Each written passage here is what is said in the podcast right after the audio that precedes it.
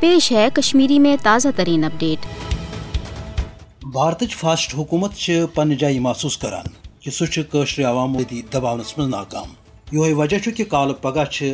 عوامس خلاف۔ نئی نئی تو سنگین حرب اختیار کرنا خاص طور بھارت نام نہاد تحقیقاتی agency. N I A ثن S I U S I A یا ای ڈی ان ہند ذریعہ مقبوضہ جوم تو ہند حریت رہنمان صحافین تو انسانی حقوقن کارکن کیو۔ عام لکن خلاف مضموم پالسی اختیار کرنے تاکہ قشر عوام یہ کل ہم پہ دباؤس مز تو بھارت چہ سامرجی پالسی برو کن کر سرنڈر۔ بھارتی فاسٹ حکومت مقصد مقبوض جوم تو ہند حق آواز دباون تو مقبوض ریاست کس پزرس ور کر مگر دم طرف وچان کہ قشر عوام کریٹو تو مشکل حالاتو باوجود پنہ جائے ات عزمس پہ کاربند کہ اچھا سہ حق پراؤن اس عالمی سترس پہ مان آمت تو یم حوالہ قشر عوامن پت کن بلوس قربانی دنس ست مزار شہدا آباد کرمت قشرس پور ابن عوامس خلاف بھارتی فاسٹ حکومت کی طرف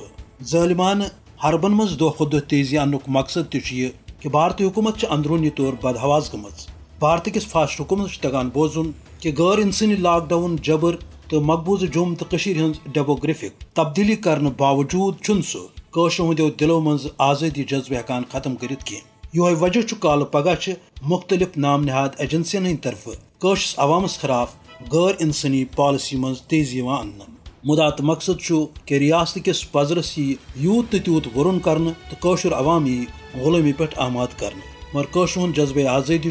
بھارتس یہ باوت کنوام کران کہ دہنے شی بھارتی حکومت قشس عوام ست انصاف کرن۔ تاہم ضرورت عالمی برادری ہز کہ سہ کر مقبوضہ جوم تو ہند سنگین حالاتن ہند احساس۔ تو پنہ ذمہ داری تو پنن وعدن تحت کرشرس عوامس حقہ آزادی دونوں خاطر پنہ ذمہ داری پور